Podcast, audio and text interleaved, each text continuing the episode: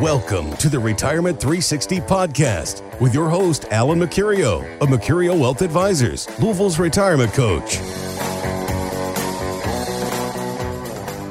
All right, so if you go to Forbes or you go to Kiplinger or you go to USA Today or Bankrate, any of these places, they'll have a place where you can write in questions, a Q&A column.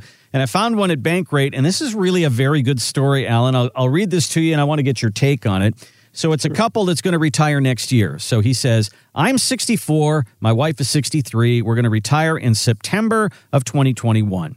I have a 401k, my wife has a 403b and together we have an IRA. This is going to supplement our Social Security, and my wife also has a state pension. So, based on my current account balances and our Social Security, I think we can support ourselves for 25 years till I'm 90 and she's 89. Here's the question mm-hmm. How do I lock in my account balances so I don't lose any more in this uncertain future? Or do I leave it as it is and hope for things to improve? Good questions. Yeah. So first of all, I guess what I would say is congratulations. I mean, the guy's got uh, what do we count there? One, five. two, three, four, five sources of income. Six of his wife has a Social Security as well. Yeah. So, I mean, that's great that he's doing exactly what we talk about, having those those buckets of money that can create income. Mm-hmm. But he's also Randy, the typical guy that we talk about that gets to a point where now they want to lock in their balances or now they don't want to take the risk. And I think that that's only natural for us to think that way. So, what my conversation with him would be is that first and foremost, you got to look at the sources of income. You got three of them. You mentioned your IRA, your 401k, your 403b. Well, you don't really own all of those. So Uncle Sam has a marker on each one of those, probably mm-hmm. to the tune of about 25 or 30% of those account balances. So depending on how much you have in those accounts, let's say you got a million dollars in each one of them, just easy math. He's going to, you're going to probably pay 250,000 to 300,000 to Uncle Sam out of each one of those accounts. And that's, right. that's going to be tough. So you want to make sure that you're including that in the conversation. It sounds like he's done some math. So he's done some calculating to determine that he thinks his money's going to last until his age of 90 and her age of 89. What if you live uh, longer? yeah. And I guess that I wonder if you know, if he's factored in that tax calculation and when we do the math, maybe we can make it last a couple years longer. I don't know. It just depends on what, what all the story is. Mm-hmm. Even with all that information, and I really love this stuff. I really love it when folks write in emails. So, guys, everybody listening, if you have a question, email us, and we'd be happy to put it on the radio show and, mm-hmm. and talk about it. But I guess at this point, even with all the information he's got in here, I would still say we probably need to sit down and really talk about some goals. What type of income do you need?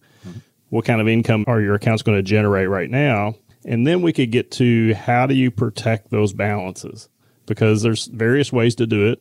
You know, there's some products out there that you might be interested in doing it with. There's just strategies that you might be able to do it with. But I think the key is is really having a conversation about your overall plan. Your not only your investments, but also your taxes, your estate plan.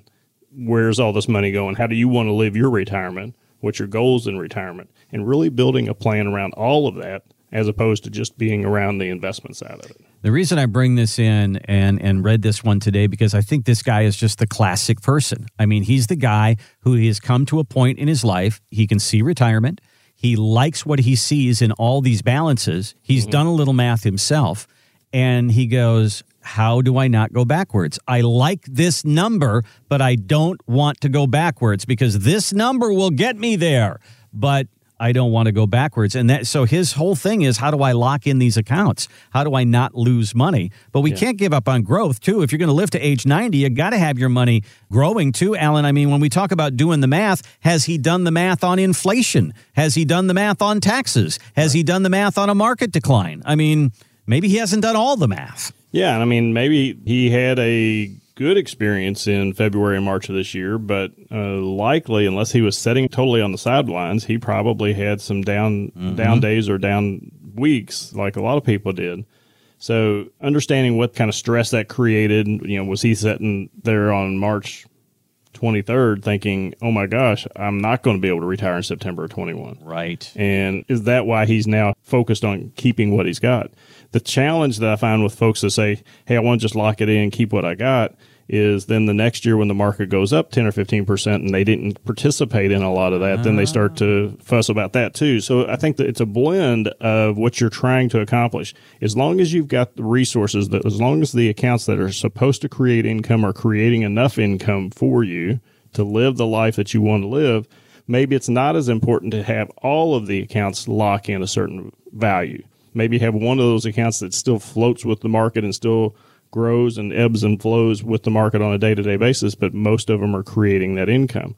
What you got to do is you got to protect yourself against what you just said, Randy, that future inflation dollar that we don't know what that's going to be now. Mm-hmm. We know that what it was, you know, if you could look back 20 years ago, you know, what you were paying for a gallon of gas, what you were paying for a loaf of bread, what you were paying for a gallon of milk and such so on.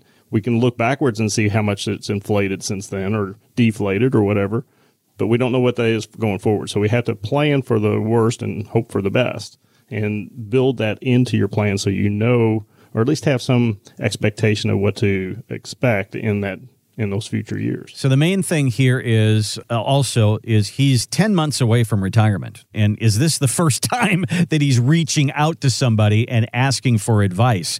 Or has he asked other people as well? We don't know that and to wait that long right on the edge of retirement. Alan, I know that you have people that are on the edge of the retirement and then they say, okay, what do I do? And then you have people that come in, you know, five or seven or even 10 years before retirement and said, let's plan for this. I mean, the advantage of getting a jump on this is invaluable. I mean, yeah, to, yeah. to have the numbers that you run in that bundle package five years before retirement, that makes a big difference, doesn't it? Yeah, I mean, that's so important. And I'm glad you brought that up. I just had a conversation this past week with a gentleman that's 50 years old, got married late, and now has a young family.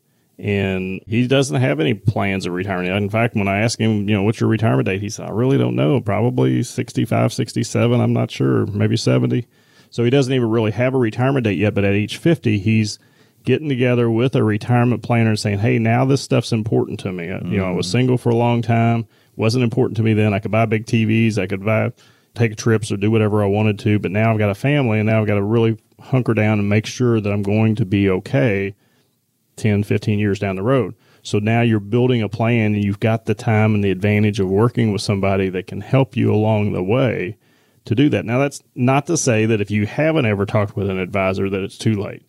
If you're getting ready to retire, like this fellow is in, in 10 months, then certainly meet with somebody as soon as possible to go through some of the stuff that we're talking about here because it's critically important in making sure that you don't miss one of those small things that could cost you thousands of dollars or, or create more taxes or more headaches for you it's so important to do that even if it's you know even if you're retiring at the first of the year mm-hmm. you want to make sure that you're meeting with somebody as soon as possible. Don't take it for granted that you can just go in there and check a box and say i'm done. I'm just going to withdraw money out of my account because that may hurt you more than it helps you Thanks for listening to the Retirement 360 podcast. If you have questions or would like to begin the process of building a full financial plan, call Mercurio Wealth Advisors at 502 253 9366 or find us online at Louisville's